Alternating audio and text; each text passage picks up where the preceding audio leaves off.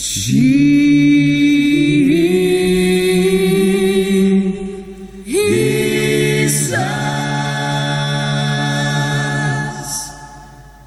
Jesus.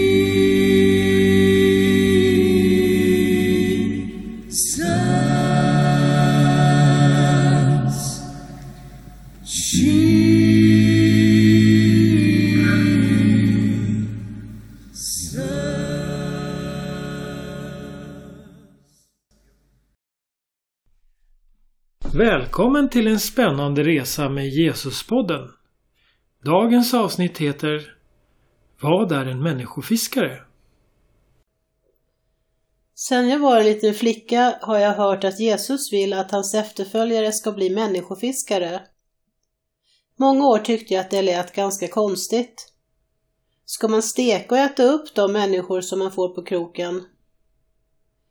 Som vuxen har jag förstått att det ibland kan vara farligt att tolka Jesus alltför bokstavligt när han undervisar i allegorier eller som en del säger liknelser.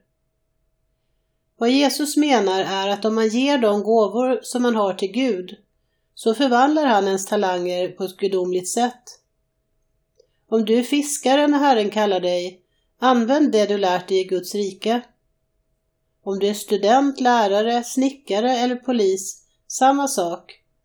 Dela inte upp ditt liv i en andlig och en världslig del, utan allt du gör, gör det för Herren. Så då läser vi från Marcus evangeliet med lite nya glasögon. Vad är det som Jesus kallar just dig att lämna för att genast följa honom? Att vara en människofiskare är att sätta missionsbefallningen framför allt annat. Lyssna nu så får du höra. En dag när Jesus vandrade längs Galileiska sjön fick han se Simon och hans bror Andreas stå och kasta ut nät i sjön, för de var fiskare. Jesus sa till dem Kom och följ mig så ska jag göra er till människofiskare. De lämnade genast sina nät och följde honom.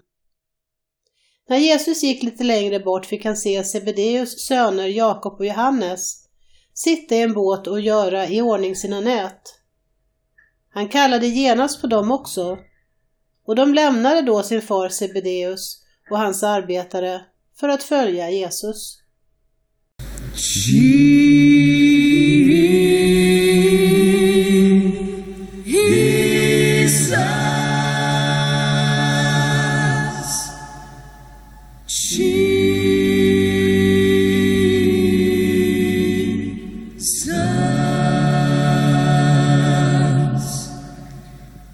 Jesus.